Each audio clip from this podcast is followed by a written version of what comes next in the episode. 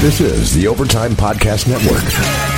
Welcome to a Turn on the Jets digital special presentation. My name is Scott Mason. You can follow me on Twitter at Play Like a Jet One. And in a little bit, you are going to hear from Joe Blewett. We are going to be doing a lightning round style look at all of the prospects that he looked at film for for the 2019 NFL Draft. There were 20 of them. We did full shows on the three guys that we expect to be in the mix at the number three pick: Josh Allen, Nick Bosa, and Quinnen Williams. He did 17 others, and we're going to do them in lightning round style. We're going to do two parts because, as you know, when you listen to Joe do these film breakdowns, he likes to talk and really explain himself, which is great. It's what makes him the best at what he does. But it also means that we're going to have to break it up into two shows. We'll get to Joe in just a little bit, but before we do, there is some news going on around the team. So, of course, we go to our man who is the owner, the operator, the lead reporter, the whole shebang over at jetsinsider.com. And, of course, above all of that, a very big deal, Mr. Chris Nimbley. Chris, you are back from Florham Park. What happened today, man? Oh boy, so much excitement. It was just, uh, yeah, no, okay, I'm lying. um, pra- practice uh, was very uneventful. Uh, it, it, you couldn't, you can't, shouldn't even really call it a practice. Um, and this isn't a knock on it or anything, obviously. Uh, but it, it's just sometimes you know everybody thinks that uh, everything about being bootlegger sweet. Sometimes it's incredibly boring. And we sat there and we watched practice. They brought out the offense. The offense did some light drills and did a little bit of stuff work together, but nothing that you could even take anything away from. And then the offense went inside, and the special teams did their thing, and then the defense came on to another field, and they went through a bunch of drills, and it was kind of cool to sit there watching uh, Greg with two G's, Williams running around. Uh, firing off some quips and uh, you know yelling some stuff, and uh, it was it was some little things like that. But overall, it was a whole lot of nothing, and I. We, most of us reporters were basically just discussing our Game of Thrones theories and talking about End uh, Avengers Endgame, which led me to call today the uh, nerdiest uh, football practice in the history of the world. Um, but yeah, you know, it was you know obviously good to see some of the the, the players back out there. They feel a little bit of the energy. A lot of the players are happy to get back into the routine of doing some football, but there wasn't really a lot to take from it. The big the big takeaways were really about two players, about Brandon Shell and Marcus Maye. Uh, both of them were f- fully participated in all the practices. Again, they didn't ask a lot of them. Um, but they both looked pretty good. Uh, afterwards, Adam Gase said that they you know, they're not 100% yet. They're going to have to be eased in and all this, but they seem to be healthy and they seem to be uh, progressing nicely. And if, you know, barring any setbacks, they should be fully ready by training camp comes around and you should have no, have no worries about them participating in training camp. And in the season and everything there as long as they don't have any setbacks. Th- those are the big two takeaways there. While sports can bring us so much joy, it can also bring us a lot of unwanted stress, and that stress can make it difficult to concentrate, relax, and get decent sleep. Sunday Scaries was launched in 2017 by two best friends and business partners, Bo Schmidt and Mike Sill. They operated a full service bar with 50 employees and were always exhausted. They tried all kinds of products, but they didn't work. Then they started experimenting with CBD. They loved the effects and regained control of their days and nights, but they wanted better CBD products. So what they did for themselves was specially formulate CBD gummies with vitamins D3 and B12 that were super consumable, easy to take on the go, and effective. Long story short, their specially formulated CBD products and vitamins helped relieve the overwhelming angst they felt on a daily basis. So in July 2017, they named the company Sunday Scaries and began sharing their products with friends and launched their online store at sundayscaries.com. With tens of thousands of customers, monthly subscribers, and a 100% money back guarantee, Sunday Scaries has always been on a mission to transform a worrisome nation into a chill one. And right now, we have a bonus for you. Get 25% off all products at sundayscaries.com when you use the code OVERTIME. Again, 25% off all products at sundayscaries.com when you use the code OVERTIME. This is the Overtime Podcast Network. Two notable absences today. One of them was Darron Lee. The other was Le'Veon Bell. Let's talk about this. You would assume that Lee didn't show up because he probably thinks that he's about to be traded, or he may have even been told that they're looking to deal him, so not to show up. So that was one. The other one was Le'Veon Bell. He didn't show up, and quite frankly, Chris, I think this is proof that he's a malcontent it was a mistake to sign him. He's an attitude problem. He's a diva, and they should probably find a way to try and get out of the contract, right? Trade him to the moon. Trade him to the moon. I would like to remind people, for anybody that doesn't understand this, these were voluntary workouts. And by the way, players of Le'Veon Bell's stature often skip these. Yeah, they often skip them, and it's not a big deal. Tom Brady has skipped it. Ben Roethlisberger has skipped it. I mean, plenty of times players skip this. You know, and sometimes there's a little something to a player skipping it, but that's usually contract related when it's actually significant. And they, but again, you know, Le'Veon showed up. He was here for the first week of the voluntary stuff.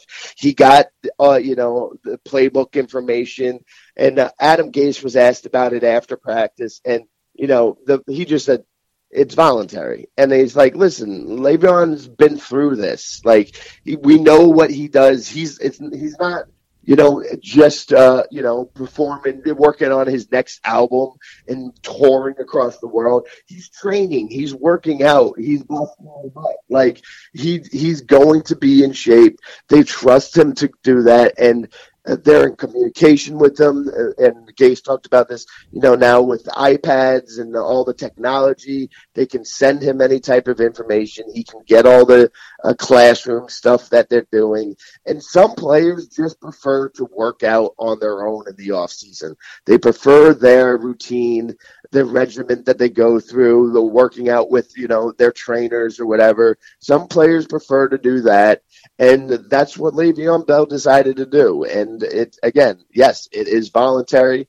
The word voluntary literally means voluntary. I know there was a little bit of something going on where somebody on Jets Twitter was uh, confused apparently about the word voluntary, what it actually means, but that's what it means. It means you don't have to come and it cannot be held against you, no matter what the Tom Coughlins of the world want to try to make it out to be. You know, obviously the old guard of, of Twitter and the football people were very unhappy about it and this has to change and this and that. But then again, he's not the first player to do this. He's not going to be the last player to do it. And it doesn't matter. He's not some rookie. He's done it before. This is his routine now.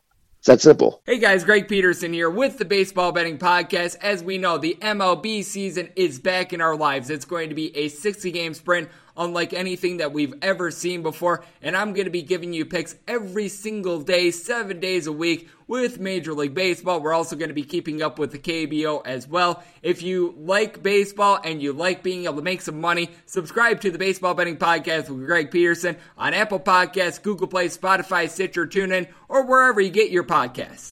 This is the Overtime Podcast Network. I think it's different if we're talking about what happened with Calvin Pryor a couple of years ago because he was a guy that was basically going to be fighting for a roster spot. Yeah. And if that's the situation, it's really a bad idea to not show up to these things because you want to make the best impression possible and not put yourself in a position where you're giving them ammo. But when you're talking about somebody like Le'Veon Bell, who cares? I'm sure in a couple of years, Sam Darnold won't be showing up to these things anybody that's a star veteran is not going to really worry about showing up. Maybe they do, maybe they don't. Like you said, a lot of the big time players skip these things. Really not a big deal. It is a little interesting that Darron Lee didn't show up. And again, I think that that telegraphs that something is probably coming. Yeah, and just one real quick before I get to Darron Lee. Again, uh, I, what did I just say about the practice today? They didn't do anything. It was, I guarantee you, what Le'Veon Bell did working out, training on his own was more taxing than what they did at practice today. So let's let's get that out of the way. But yeah, with Darron Lee, you know, he, he's he's not somebody who's typically missed that. Whether it's him uh, making that decision, the team making that decision, it just makes more sense. Especially, you know, you, normally they have these mini camps after the draft. So, uh, like, that's what happened with Calvin Pryor. They drafted Jamal Adams. Calvin Pryor didn't show up. Um, and then they traded him. But it's before the draft. So, and, you know, we've been talking about this for months that there's a very strong possibility that Darron Lee will be involved in a draft day trade. He can't show up here, get hurt, or anything like that. So that someone told him to stay away. He chose to stay away. Regardless, it doesn't really matter. You know, we talked to Maccagnan, had a pre-draft presser. He was asked about, um, you know, if about them possibly picking up the fifth-year option on Darron Lee's contract. Of course, he didn't say anything one way or another on that. Uh, you know, typically tap dance his way around that. But we all know that if even if he's still on the team after the draft and is playing for the next year, they're not picking up that fifth year option. And it, we, like we've been saying all along, it just makes sense for them to try to get something back for him if they're going to be able to get, you know, a good enough draft pick. Not you're not just going to pack send him away for a sixth or seventh, but a good enough draft pick, and they will happily ship him off. And it appeared that that might also be the case with Robby Anderson. There was a rumor floating around, I believe it was Tony Pauline, saying that the Jets were shopping Robby Anderson and that they would be willing to take a third round pick. This made no sense to me whatsoever because why would you trade a guy that developed a real rapport with your second year quarterback? In fact, if you go back and look, you go into our archives, talk about the Robbie Riddle. That was our most recent episode with Michael Nania in the Chronicles of Nania. He documented what Robby Anderson did in those last four games when Darnold really hit his stride. His numbers were outstanding. So why would you trade a guy like that now for a third round pick and create an extra hole for yourself? It didn't make any sense to me. Didn't make any sense to you either, Chris, which is why you checked into it and you found out that, well, it's probably not happening. Yeah, you know, I saw the report and I just started laughing. But I was like, all right, let me check in and just to see what happens. And the response I got was like an indignant response, like, what, what, what? Why are you even asking this right now? And you know, I had to explain myself, and it was just like, this is no, this doesn't make sense. Like, again, now last year, you know, this time of year, uh, that that would have made sense. You know, coming off the off season he had last year, you know, getting uh, the, issues with the law because you know he, he didn't end up uh, you know getting charged with a lot of that stuff. It was dropped uh, and it was mounted to a speeding ticket. But they love what has happened since then with Robby. Adam Gase is very excited about what he can do working with Robby Anderson. I've I've been saying it since the Adam Gase signing. I've been saying like the big, biggest silver lining in this is I think Adam Gase will be able to use Robby a little bit more and extend his uh, route tree a little bit, use him more on some crossing and underneath patterns and do different stuff to manufacture touches for him, which will in turn open it up a little bit more downfield and open up for everybody else.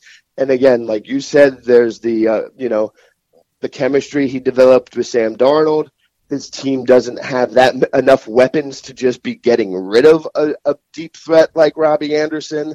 And then on top of that, there's there aren't very many people that are bigger fans than Quincy Enunwa was uh, as a receiver than than I am. But look at Quincy's injury history and then all of a sudden you trade what happens? You trade robby quincy gets hurt again. Jamison crowder who we both agree was an excellent pickup but he's coming off an injury last season. Uh, all of a sudden you trade robby away and this receiver core becomes very thin and they're not in a position to just be discarding talent like that. Actual bona fide real talent.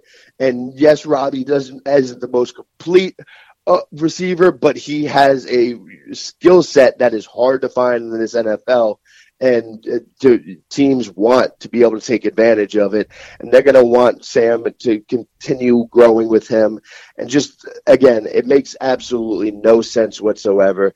They really like and they're excited about what they can do with Sam and him going forward. Gase is excited about working for him. He's excited about his role, about everything that's coming with him. It just Eh, I'm not saying he's untouchable if somebody's coming around giving them, you know, a late first or second round pick. I'm sure they would think about it, but then they signed him to a second year tender too. They're not going to sit there. If that's the other thing, if they were going to trade him for a third round pick, it probably would have happened already. Hey guys, this is Greg Peterson, host of the podcast Hoopin' with Hoops. Despite the fact that college basketball is in the off season, it's never too early to get a jump start on taking a look at these teams because there is now 357 of them for the upcoming 2020-2021 college basketball season. I'm going to give you guys a deep dive on every last one of them, keep up with all the transfers in college basketball, and so much more. You are able to subscribe to Hoopin' with Hoops on Apple Podcasts, Google Play, Spotify, Stitcher, TuneIn, or wherever you get your podcasts. This is the Overtime Podcast Network. This strikes me as another case of some sort of wild rumor that got started and people started talking about it and some people are trying to talk themselves into it. But again why create a hole like that? It doesn't make any sense to me. And i talked to joe Caporoso about this on the turn on the jets podcast. If you haven't listened to it yet go ahead and download it. But I talked about two things as far as getting cute with draft picks. One of them was when Bill Parcells traded Hugh Douglas to Philly for a second round pick because he decided that Hugh Douglas wasn't a good fit for the defense that he wanted to run. Of course, Hugh Douglas went to Philly and made three Pro Bowls after that, had double digit sacks a couple of times, and the Jets struggled to find somebody to replace him until they were able to draft John Abraham. But the point being, it always looks nice until you actually are on the clock and see who you can pick with that pick. And then you say, huh, maybe I'd rather have that guy that I just shipped off for that pick. I think that's the case with somebody like Robby Anderson. Look, Yeah. if the Jets were going to get a first or a high second rounder, they'd be fools not to take it. But if you're talking about a third rounder, I'm not so sure that the odds of replacing him with somebody of equal or better value are that good, especially considering how young he is and considering how well he worked with Darnold down the stretch of the season. So I didn't think that this was legit, and I'm glad that your sources backed up what we were just talking about that it made no sense for the Jets to deal Robby Anderson for a third round pick at this point. I also think that the Jets should be careful as far as trading down in the draft, which is the next thing that we need to talk about, Chris, because there are reports today from Connor Hughes at The Athletic that the Jets are looking to trade down. We knew this already, that there have been some teams that have called. They talked about the Redskins specifically. I don't know that this necessarily means that anything is really in motion. I'm sure that the Redskins are calling to check in, just like anybody would. Everybody's jumping to conclusions. But I will say this the same way I said with Hugh Douglas, sometimes these picks look better on paper. I talked about this in depth with Joe Caporoso, but I still have vivid memories of 1997 when Orlando Pace was the number one player on everybody's board. Everybody knew how good he was coming out of Ohio State. Everybody been talking about him since he was a sophomore. Everybody knew that he was destined for greatness. But Bill Parcells decided he needed to get extra picks because the Jets had given up picks to get him away from the New England Patriots, and he wanted to replace those picks. So he traded down twice, ended up with James Farrior, who was okay here, ended up going on and becoming a really good player with the Pittsburgh Steelers because Parcells had miscast him here. But Orlando Pace, of course, goes on to a Hall of Fame career like everybody expected, wins a Super Bowl, and is one of the best tackles of all time. And to me, the lesson there is that if there's a player that you think is going to be elite, sometimes it's better to not overthink it and to just stay there and take that guy. Because if you were to go back and look at the extra picks that Bill Parcells absolutely had to have, they were not all that impressive. Trust me, you would have rather had Orlando Pace than what they ended up with. So I think if Quinnen Williams or Nick Bosa is on the board at number three, they should really think hard about trading down unless they get some sort of crazy offer. And to that end, we talked about Ed Oliver yesterday. And Chris, I asked what the end game would be here and why this stuff was getting leaked. Well, one of the things that I said to you before we started recording, and I actually didn't say it on the show, but I probably should have, was I was wondering if maybe the Jets had intel that the Raiders really loved Ed Oliver, and so they were floating that out there as a way to try to scare the Raiders into trading up from number four to number three to make sure that they get Ed Oliver. Well, Peter Schrager from NFL Network thinks that that might be the case because he says the Ed Oliver stuff is all smoke, and that if Quinnen Williams is on the board at number three and the Jets don't trade back, that Williams would be the pick. Let's just say this right now and spare ourselves from having to say it a million more times. Every time we talk about this stuff, it should all be taken with a huge grain of salt because nobody really knows anything. We can all think that we know what Mike Maccagnan and the Jets are going to do. We can all think that we know what their board looks like. We can all think that they're definitely going to take a certain player or they're not going to take a certain player. And I'm sure Peter Schrager has sources, but these teams purposely lie and float misinformation out there. So it's possible that what Schrager has is true. It's also possible that it's completely false. But the main story here is that the Jets continue to take calls about the possibility of trading down. And if they stay at number three, there's conflicting reports as to what they would do. Yeah, well, look, there's there's a lot here, and I'll start with if you go back and listen to our show yesterday, I, I tried to set you up for the alley oop to, to with that theory, because uh, we were talking about it, and I was like, I interrupted you to be like, you got a theory about this, and then you you weren't sure what I was talking about, and I was too tired to like make a point about it, so I would just let it slide. Um, but yeah, and that's something that makes sense. But of course, at the same time, like you just said, that, that makes perfect sense. It sounds it sounds logical, reasonable but I don't know who, who told uh, Peter Schrager this, and I don't know if that's smoke. So, like, maybe maybe the Jets really are in love with uh, Ed Oliver, and it, we've talked about how that seemed to be everywhere last year. So maybe somebody went to Schrager and said, "Hey, throw this smoke out to cancel the other smoke out," and it's just a big giant mess. But um, the the thing with trading down now we've talked about this obviously all all off season and I every time we talk about it I throw out Washington as a possibility. And we talk about it you know because Washington is a team that we could see giving up a, a first round pick next year you know a, a healthy package to move up to get one of these quarterbacks. Washington makes these types of uh, decisions. Daniel Snyder is known as somebody who, if he gets something in his head that he wants, he will do whatever it takes to go after that, and he will make impulsive, uh, irrational decisions. So it's not, you know, every time I mention that them as a possibility, I didn't have any other information except for history at my disposal, and it makes sense. But and you know, but at the same time, there's a good possibility that that's why they're being brought up now is people are just connecting the dots and using history to say, hey, this is a good possibility. Now, Maccagnan did tell us at the pre-draft presser today, he told us that, you know, what he will be willing to take uh, in exchange for a pick, to, like how far he will is willing to drop will depend in large part on the return. So if he's going to drop back to you know six with the Giants, he'll he'll be willing to take less than if he drops back to 15 with Washington. If he's dropping back to 15 with Washington, I think they're getting a nice haul. Whether it's going to be something that would be enough to placate you and keep you happy, we'd have to wait and see. But I would imagine to jump up from 15 to three, there's going to be a first round pick next year involved, and then uh, that plus. So it's still again I could easily see Washington making that type of move. You know, it's not something that uh, a team like Cincinnati is typically known for to do, but I could see them trying to make a move of some sort.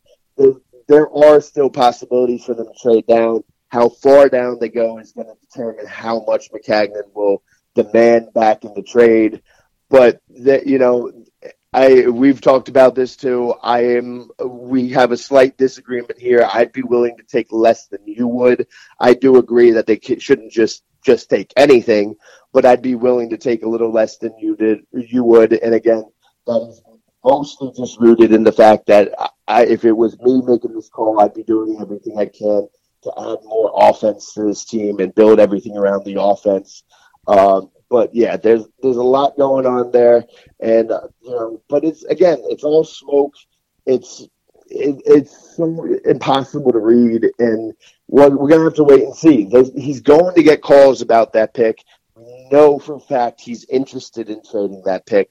There's just no way for us to know what exactly it is he's going to hold out for, and if anybody's willing to meet meet him there. This is the Overtime Podcast Network.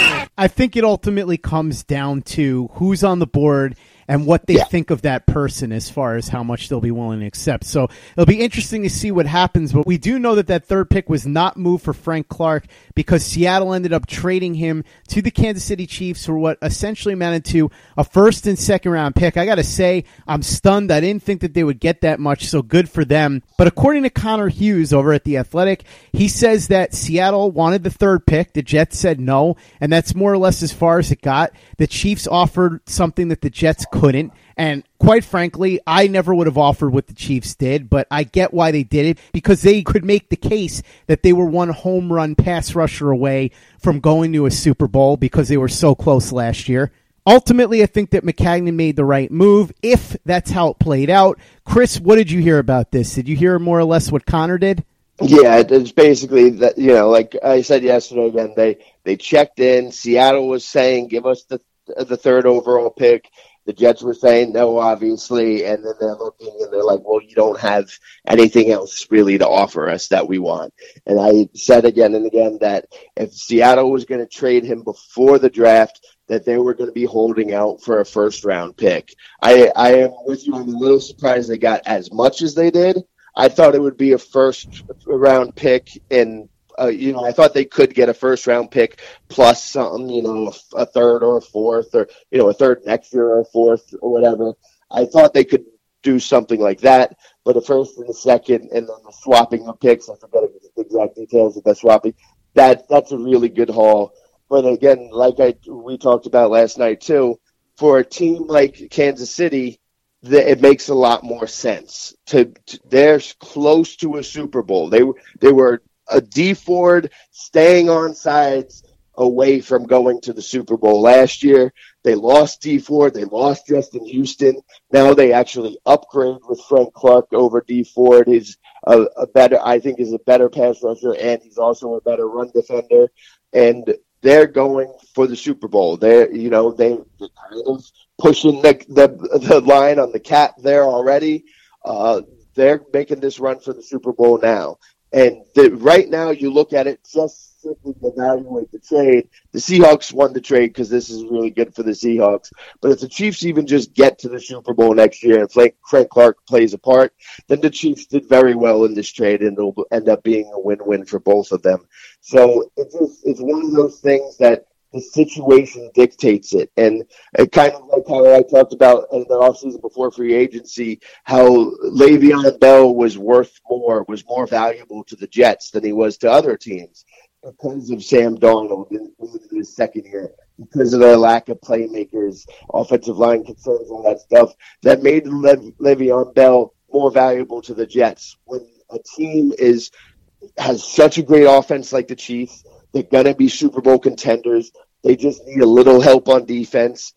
That makes Frank, uh, Frank Clark way more valuable to the Chiefs, so they're willing to give up that much to go ahead and try to make this push right now this season. Three takeaways from this, Chris. Number one, I think Seattle got a lot for Frank Clark and good for them. They held out, and I think what ended up happening was we said yesterday that the Chiefs were going to have to be the team that stepped up and met the demand if it was going to happen before the draft because I didn't expect the Colts to do it, and we knew that the Jets didn't have the ammo to do it. So the Chiefs, I guess, decided they didn't want to deal with competition later on. They had the ammo to pull this off, and so they did it, and good for them. I think it'll work out fine for both sides. Clark gets himself a ton of money, so good for him. As far as the fallout, and this leads to the other two points I had. First of all, Jadeveon Clowney is a guy that I would keep an eye on here because I think the Texans are looking to deal him, whether or not it's to the Jets or to somebody else. But I do think that it's somebody that we should keep our eye on because Maccagnan's got connections in that front office. They do have cap space. Maybe if they're able to get him for draft picks next year, Maccagnan thinks about it. I wouldn't give up a first rounder next year for him because No. I think he's an above average pass rusher, but I don't think he's special in that area. So he would be an improvement, but not enough to be giving $20 million a year and give up a first round pick. But still, that's something that we should monitor because I think that the Jets may at least dip their toe in that water. And the other thing that occurred to me, and I said this to you before we started recording, and I said it when it happened.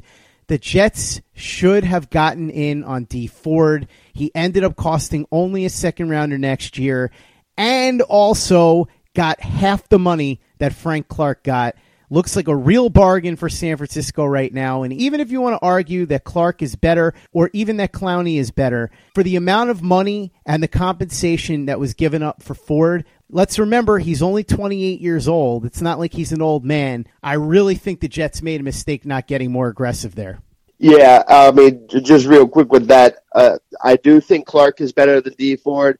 I think Dee Ford. Uh, I'm not going to say Dee Ford's a better football player than Jadeveon Clowney, but he's a much better fit for the Jets than Jadeveon Clowney, and a better uh, pass uh, rusher too. Exactly, he's a better pass rusher, which is what they need. And the Jets have had a, a good run defense for, for forever. Those players are still here, and really, like th- this is going to sound like an insult to Jadeveon Clowney, but he's a better Leonard Williams. Like he's an excellent at run defense, and he's above average pass rusher. Where you know Leonard Williams isn't even the above average, but it's not very above average with Jadeveon Clowney. And then you have to factor in all his injury history. So that's another thing you got to worry about there. Um, I'm not giving up a lot and then paying Jadeveon Clowney because of all of that. Uh, he is definitely, a, a, again, an excellent football player, very good against the run. And, but I, you want the edge rusher, you want the guy off the edge. So get somebody who is excellent at rushing the passer. Uh, J- David Clowney is good. He would improve this team, obviously, but at that price tag, and you know, again, now if you can get him for a third round next year, then sure, you know something. I'm not saying don't don't do it no matter what, but I'm not giving up a first or something that valuable for Jadeveon Clowney and then paying him and then having to worry about the injury history. And again, he's not that dominant of a pass rusher for me to do that for. Where Dee Ford, at least, you know, he Dee Ford is not good against the run, but who really cares? They they can bring him uh, the rest of the defense to handle that give up some run plays, whatever. He, you need him to get after the quarterback is something he can do. But you know they're going to have to look for that elsewhere. And again, we'll see what they do. But if they, if that pass rush comes from the inside, I'll say it again. That's not a bad thing. By the way, the amount of money that Frank Clark just got is further proof that the smart teams take care of their players early because they get a bargain. And to that point, Arif Hassan, who's one of my favorites, he writes for The Athletic in Minnesota. He tweeted out today after the Frank Clark deal came out where he got $63.5 million guaranteed and five years at 105.5 million which is just slightly over 21 million dollars per that Danielle Hunter got five years, seventy-two million. Oh, so such you, a good deal. Yeah, that's how it works. You get guys before they hit the market. You generally get them on a discount, and it's smart to take care of your players early. So that's something that all teams should think about, and hopefully the Jets will be in a position to think about that because hopefully they will start to draft better and they'll have more players that they'll actually have to take care of. We're going to find out if the next chapter in that draft history is better than some of the previous years in just a couple of days. So excited for it. And in fact, I'm just really looking forward to this whole thing being over. All the chatter, all the rumors, all the smoke screens, all the talk. I've had enough of it, Chris. But we will talk more about it tomorrow because there's another practice that's going on tomorrow. So we'll talk about that and whatever else comes down the pike. Thanks so much for hopping on with me, Chris. We'll talk again tomorrow. In the meantime, why don't you tell anybody where they can find you if they don't know where to follow you on social media or read your very big deal work? Yeah, jetsinsider.com, and you can follow follow me on Twitter at uh, at jetsinsider or at cnimbley. Uh, yeah, that's where I, I do most of my tweeting from from the at cnimbley account. Thanks, Chris. Talk to you tomorrow. Now let's talk to Joe Blewett because, like I said, we're going to do kind of a lightning round we did separate shows on the three prospects that we expected to be in the mix for the number three pick Josh Allen, Nick Bosa, and Quinnen Williams. And now we're going to get to the best of the rest. There are 17 other guys that you've done breakdowns of. So what we're going to do is we call this quick hits. I'm going to throw a player at you. You're going to tell me your quick overview, strengths, weaknesses, and where you have them ranked on your board. And then we're going to move on to the next guy. And so we're going to start with the next pass rusher after Josh Allen. The next highest rated pass rusher on your board is Brian Burns of Florida State. Tell me what you found on him. Um, Brian Burns, super lanky guy.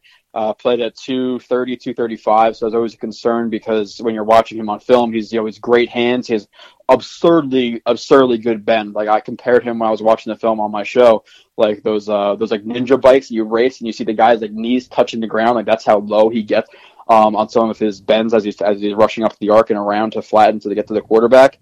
Um, so you see that he's very springy, uh, very, very, very good um, elite first step, which he could actually improve a little bit because he's a little bit of recoil in that first step.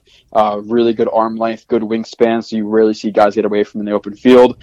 Um, a lot of that arm length too comes into play when he's getting he's rushing around the arc, and if he goes a little bit too deep, he's able to reach his arms out there and swat the ball away from the quarterback, quarterbacks. And you saw multiple uh, forced fumbles, and that arm that arm that arm length and that wingspan also comes into play. There's multiple plays. I think it was versus Clemson on the goal line where you know they're leaving him unblocked on the backside of the play on an, on an inside zone read option, and he'll dive. He'll, he'll you know he bursts off the ball, um, attacks the mesh point where the quarterback is handing the ball to the running back, uh, dives with both arms out, and he tackled the quarterback and the running back at the same time and forced the fumble. like, so he's a really good athlete, but with that strength, you know, there's problems in the run game with knowing how to set. Sometimes he oversets. Sometimes he pushes too far vertically or horizontally, allowing a bigger B gap and not containing the edge like he should with, you know, just st- uh, simply stacking and shedding and holding his ground. Um, so there's some problems with technique there. There's some problems with strength there. There's some problems with awareness there. And then uh, in terms of rushing, you know, turning that corner and flattening, uh, there's guys like, you know, Bosa and Allen who could bend that, you know, arc and bend through contact. And I always say power through contact is an important thing because with Brian Burns, you see it where, you know, uh, if somebody gets the, their hand to his hip or to his shoulder, he gets pushed up the arc because he doesn't have that power through uh, contact, so he gets pushed out of the play. So um, he is my number. Let me bring up my board. He's number seven on my board. So. And your number three rated pass rusher, correct? Uh, yes. Yep. Let's go to the next highest rated pass rusher on your board, and that is Montez Sweat. Tell me about him. Uh, Montez Sweat's a guy who I see as a, a really, really good run defender, a run defender in the NFL. I know he had a great combine, um, numbers popped and all, all of that. And you see the really strong, really strong hands, really good length, uh, good bull rush, good push pull, good club rip. He has good effort. Uh, he plays the, the run game very, very well because of that strength and that uh, and that length, so he's able to stack and shed and, and contain the edge very very solidly.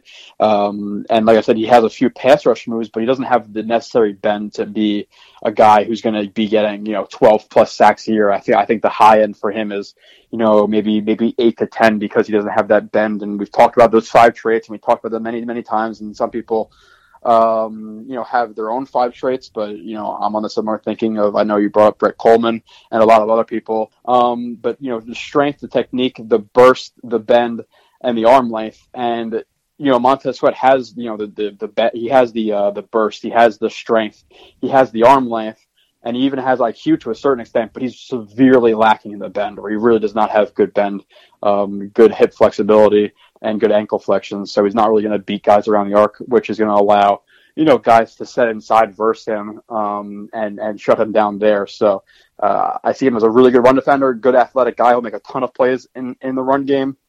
Will chase guys down with his with his effort and his top end speed, but I just don't see him as a guy who's you know warranted as a top ten pick to me um, because of the of the lack of bend and like I said the the lower um, type ceiling. So like you said, he is my number uh, four pass rusher, but he ends on my board at number 15. And you have to and you have to note with the uh, with my board, I didn't do certain guys like I didn't do Christian Wilkins because I, I, don't think the Jets are ever going to draft him. Um, I didn't do Kyle, uh, Kyler Murray or Dwayne Haskins or any of these type of guys. And there's some guys I left out, like you know, we can argue Andre Dillard or Risner or something like that. So um, when you hear the, the end of my rankings, you see my final board, you have to understand that those guys were not. Uh, I, I watched some on them, like I like to have a knowledge, but I didn't do an extensive breakdown on those guys. So there are 20 players that Joe reviewed, and he's going to post this up on Twitter so that you can see the full list. But that's what we're working off of. So when Joe says a player is X number on his board, that's what he's talking about. He didn't review every single player at every single position because quite frankly, nobody has that kind of time unless they're a professional scout. And so Joe was just going based on the guys that he thinks the Jets might realistically draft at some point. Whether Scott, it's I, I, Scott, I don't even need to be a professional scout. You just got to pay me. a professional something. It reminds me of that line on Hawaii Five O when Scott Caan is wearing this suit and they're going on an investigation, and Alex O'Loughlin's character says to him, "What are you doing?" He said, "Dressing up. Want to look like a professional." And he says, "A professional what?" That's kind of what it is, Joe. You're a professional something if somebody's paying you. So whatever it is that you're a professional at, if they're giving you money, you could be a scout or you could just be a dude who sits around watching film. Either way, somebody pay this man as he continues to crank out these insanely detailed film reviews, which by the way, again, you can catch at Turn On the Jets TV on YouTube as we get to your next edge rusher. And that is a guy who there was a lot of buzz about early, but it's tapered off a lot. That's Clelin Ferrell of Clemson.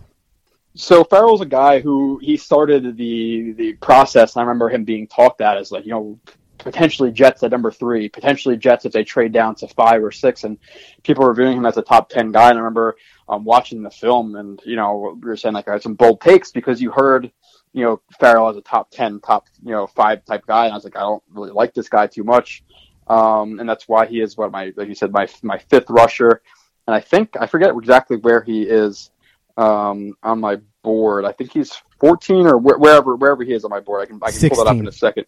Yeah, so I haven't met I haven't met 16. Like, I, I do not remember every single one of the guys on my board memorized. okay, well he's 14, you know. So, but in terms of Ferrell, he's a guy uh, kind of a little bit like a, a, like a sweat in a way. I think he has a little bit more pass rush. I think he has a little bit more bend.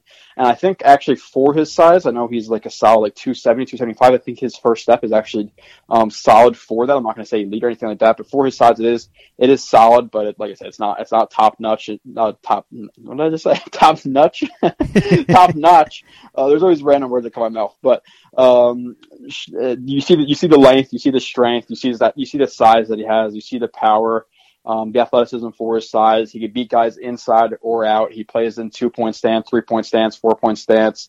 Um, he's good at stacking guys and, and shedding blocks, you know, on the edge. And um, he has a variety of different moves from swipe to, to double swipes to long arms to club arm overs to spins to club rips to bull jerks. So I like his technique, but he's kind of a guy in terms of the scale of like athleticism where I don't think he's ever going to be a guy to get a ton of sacks. I think he's going to be another guy um, who's a different player than Montez Sweat, but the result will be the same. Where I think he wins with a little bit more technique and a little bit uh, more of control on the edge um, than a guy like Montez Sweat, but he has better technique than a guy um, like a like a Montez Sweat. So um, that's why I see him winning.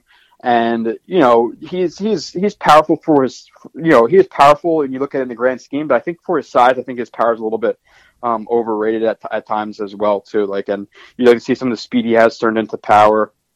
Um, you'll see some more bull rush in that in that uh, you know in that way. So he's kind of a he's a technically refined guy with with a lack of of elite um, type type traits. Who I think is a pretty I think he has a pretty high floor. Um, but a relatively low ceiling. I'm not saying like a high floor, like a guy, you know, as, as high as Bosa's, or as a guy, you know, like um, like Quinnen Williams. But I see him like as like a maybe like a more refined pass rusher than like a Jordan Jenkins type. That's that's kind of what I see him as. Um, obviously Jenkins was a third round pick, and, and he's going to be a first round pick because of um, some of the better athleticism that he has. Uh, and some of the other traits I was talking about with his technique and pass rush moves and be able to stack pass rush moves, which Jenkins did not possess coming into um, the NFL draft, which I think he's actually developing quite nicely into his you know third, fourth year, whatever it's going to be. So uh, yeah, Ferrell is my you said 15 or 16th player in my uh, fourth overall pass rusher, or fifth overall pass rusher. One player that I've been mystified by because I just don't see the hype with him is Rashan Gary. Do you share my assessment that he's being overvalued by a lot of these draft pundits? Yeah, I do, and there's a reason. You know, out of these 20 players, um, that he is, you know, he's 19, and he's the lowest player. Only, you know, the next lowest player, uh, obviously being um, Jachai Polite because of Jachai Polite. It's just absolutely like just having the worst possible, you know, pro day and, and combine, all this stuff where he just looked terrible adding weight, um, had no explosion. His 40 time, I forget exactly what it was. Scott was like four nine or five seconds, whatever it was. And he was a guy on film you would expect to be right up there with Burns running, you know, in, in the four fives, maybe even high four fours. Um, with a, with a, the lowest ceiling being like four six, like he was that fast on film. Um, and then all of his numbers came out, and he was just terrible. He added weight that looked unnecessary. Um, he, you know, was heard to be a guy who didn't do well in interviews, didn't really care. So that's a lot of things coming into the draft that are not really um, helping him at all. Where he turned into a player who was probably right in that top 15, maybe 15 to 20 range, who is becoming a guy who might be picked, you know, end of the second, even even into the third round um, now, which is which is pretty crazy. But yeah, for him, if he does return to his to what he, uh, all right, well, we're not on, we're not on him but we're going to talk about him now anyway, since I'm already talking about him, and then he's my guy below Gary. Uh, it's already went into him, um, but for Polite, you you see the you see the you see the burst um, that he has. You see a ridiculous inside spin move. You see the motor that he had on the field, um, and just pure, just a blazer. He he had he had the best first step in the in the combine um, some of the best bends. So he's just a superb athlete who had some in- inside counter moves and would win inside because he set you so hard outside because of his speed and then just beat you inside. Uh, now he struggled in the run game too because of how light he was at like 235. Um, and just technique and things like that, where he wasn't really strong at setting the edge, where he would either get, you know, uh, he would get you know, sealed outside or kicked out so far that he couldn't really make a play on, uh, you know, on anybody in the run game, so I already had him down at like, like so that probably that 15 to 20 type range. Um, but with the with the you know combine happening, he's like I said, probably late second, early third round pick type guy.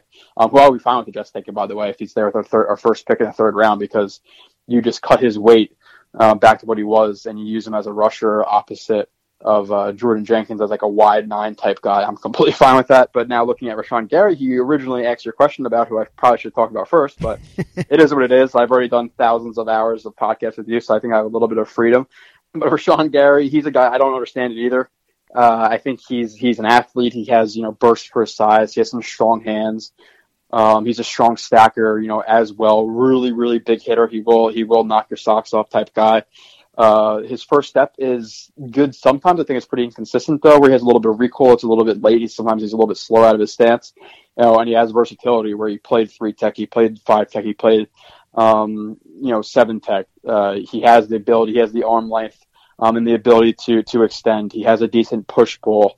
Um, he can link his hands and his feet when he's stacking. I don't really see it too much in the run game, but then you go into his weaknesses, which like, yeah, he's a good athlete and he's strong, but as you know, Scott, I, I, uh, athleticism is great, but it's all about IQ, how you play the run, uh, how you rush the passer, your your technique, uh, your smarts to see pulling guards, to see zone steps, to see you know bucket steps, whatever it may be, uh, to you know to see that, recognize it, and blow up a play.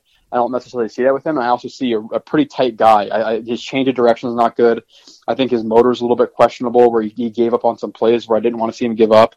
Uh, lateral movement, tight hips. I don't think he has many counters um, in terms of his pass rushing.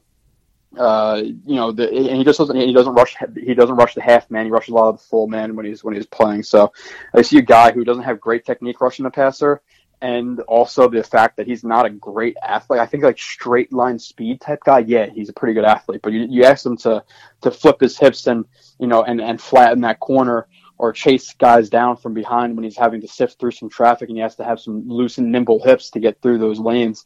Um, I just don't see him as that type of guy. So uh, I, I think he's a big type projection where like, okay, well, you see that some of the athleticism he has in terms of like strength and straight line speed.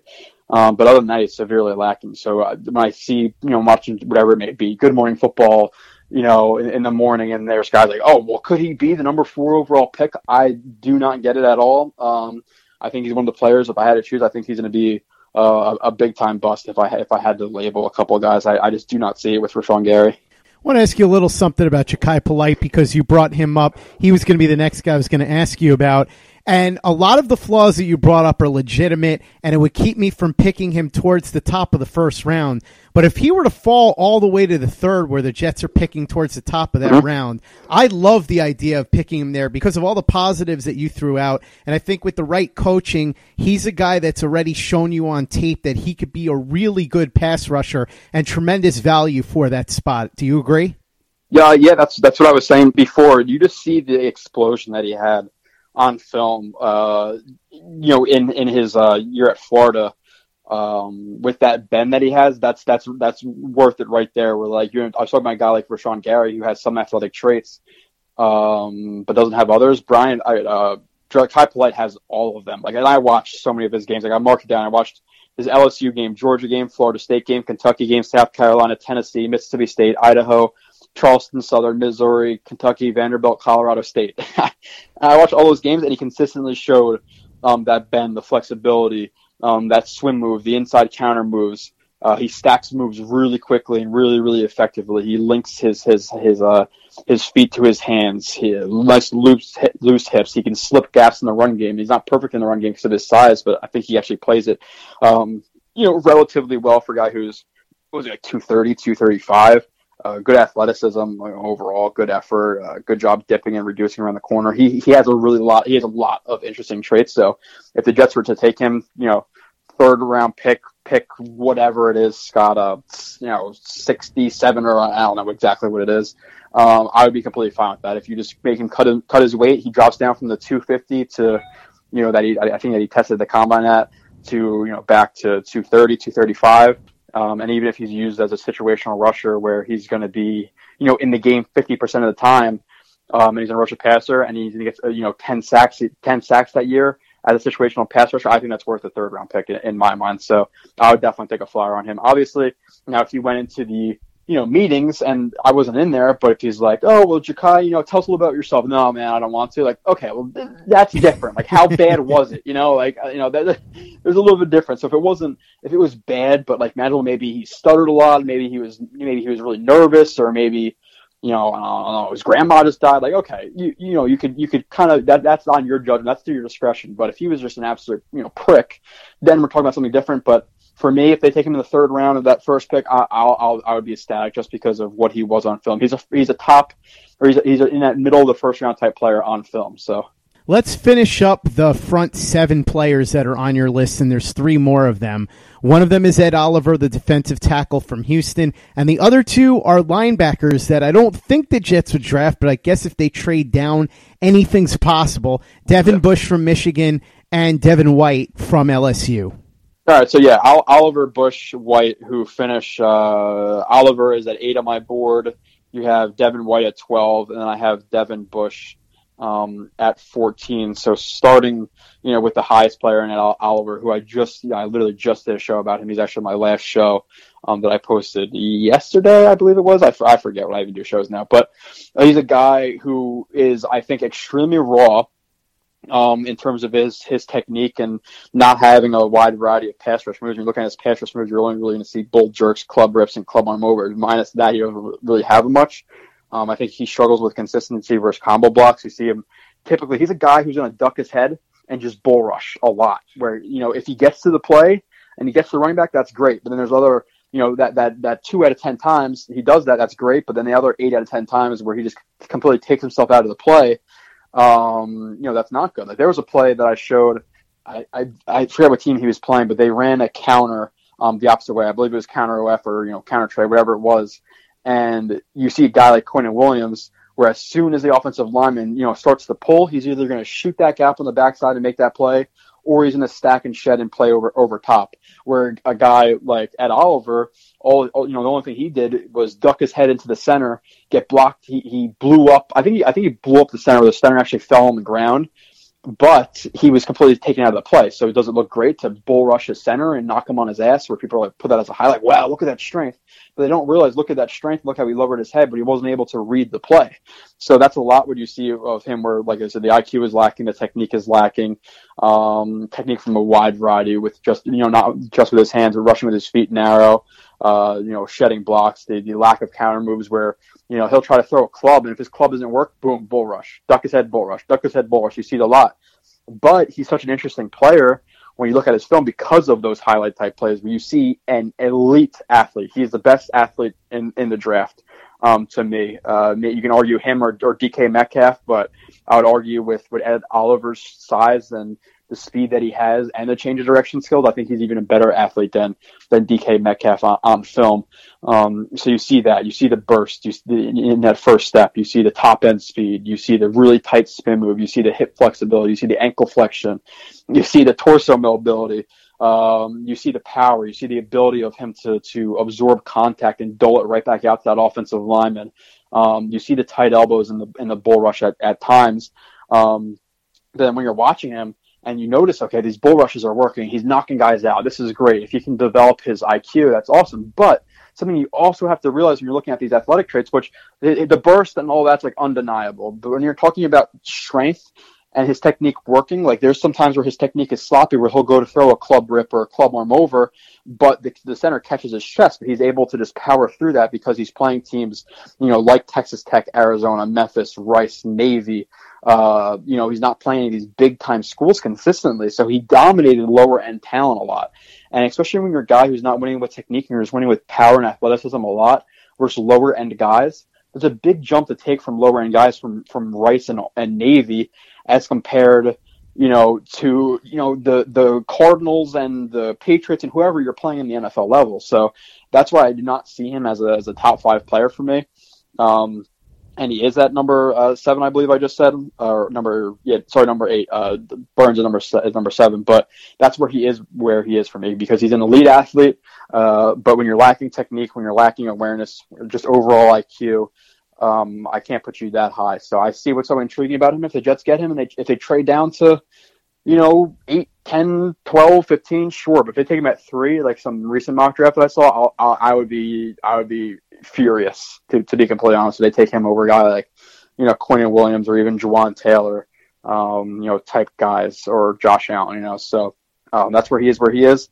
Uh, now in terms of Devin White, he's a and I texted this you know a while ago when I was watching him. Super interesting guy, and I think he's the the player that I recorded uh, probably the most like plays of because he's a r- ridiculous athlete. Now I don't think he's like the top notch guys um, that we've seen in the in the past couple of years. He's not like a Roquan Smith level you know athlete. Last year you saw he's an absurd absurd athlete, but Devin White is the tiniest notch below him um, where you see the you see the athleticism, you see the stop start quickness, the acceleration, the strength, the ability to use his arms, the top end speed, flexibility, bend, lateral quickness, strong punch. You know, dropping his dropping his hips and and and, uh, and dropping his weight. You know, to get off blocks in the second level, which is really important. You see the high motor, you see the effort, you see the ability to shoot gaps, the explosion, physical, all this stuff.